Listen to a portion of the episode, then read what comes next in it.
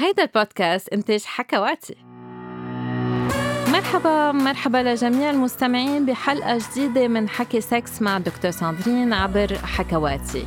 واليوم رح نعطي بعض النصايح للأشخاص اللي عم بيعانوا من ضعف الانتصاب كرمال يقدروا يواجهوا هالمشكلة.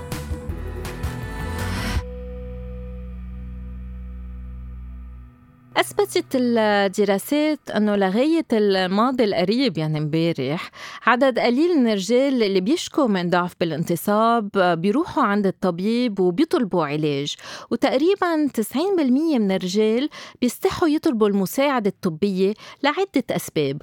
بحسوا حالهم أنه بيستحوا لأنه ضعف الانتصاب مرض الواحد بركي مشكلة الواحد بيعاني منها بيستحي منها. أم بركي لأنه بيفكروا أنه ما في علاجات طبية لضعف الانتصاب. بعض الأوقات بيفكروا أنه الطبيب ما رح يعطي الموضوع أي أهمية أم بيخافوا يسببوا أي إحراج للطبيب. والبعض بيفكروا أنه طبيعي الواحد بس يكبر بالعمر أنه يصير عنده مشاكل بالانتصاب يعني ما في داعي للعلاج. وبعض الآخرين بيفكروا أنه في أعراض جانبية للعلاجات. وأخيرا بعض الأشخاص بيفكروا أنه الجنس بعمر متقدم هو خطر أم مضر للصحة.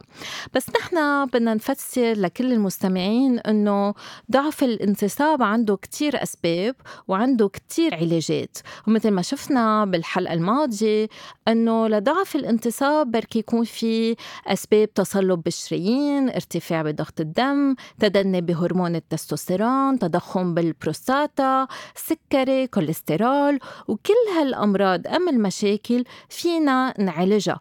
لذلك الواحد أول شغلة بده يعملها هو أنه يحكي مع طبيبه بدون خجل لأنه هيدا حق حقه أنه يطلب مساعدة الطبيب خاصة أنه في علاجات.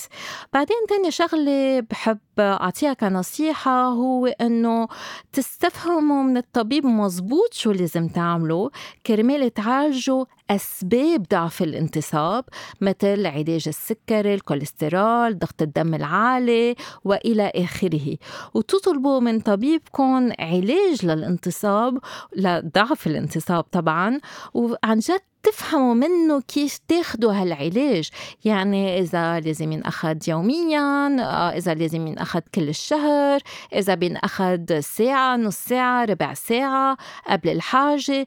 فهموا مزبوط من طبيبكم كيف بينأخذ العلاج. كمان تأكدوا مع الطبيب إذا عم تاخدوا بعض الأدوية بتسبب ضعف بالانتصاب. بركي عم تاخدوا دواء للاكتئاب أم لضغط الدم العالي عم بيسبب مشاكل انتصاب ساعتها في غيركم اياه مش انتو توقفوا الدواء لوحدكم لأنه الاكتئاب أخطر بكتير من مشاكل الانتصاب وضغط الدم العالي أخطر بكتير من مشاكل الانتصاب. لذلك لازم تطلبوا من الطبيب إنه يغير لكم الدواء. بعدين نصيحة ما بقى تعتلوا هم يعني بس تفوتوا على العلاقة ما بقى تفكروا بالانتصاب ركزوا أكتر على اللذة على المشاركة لأنه كل ما راقبتوا الانتصاب كل ما رح يضعف أكتر وأكتر الانتصاب. لا اتكلوا على الطبيب اتكلوا على العلاج وجربوا ما بقى تفكروا.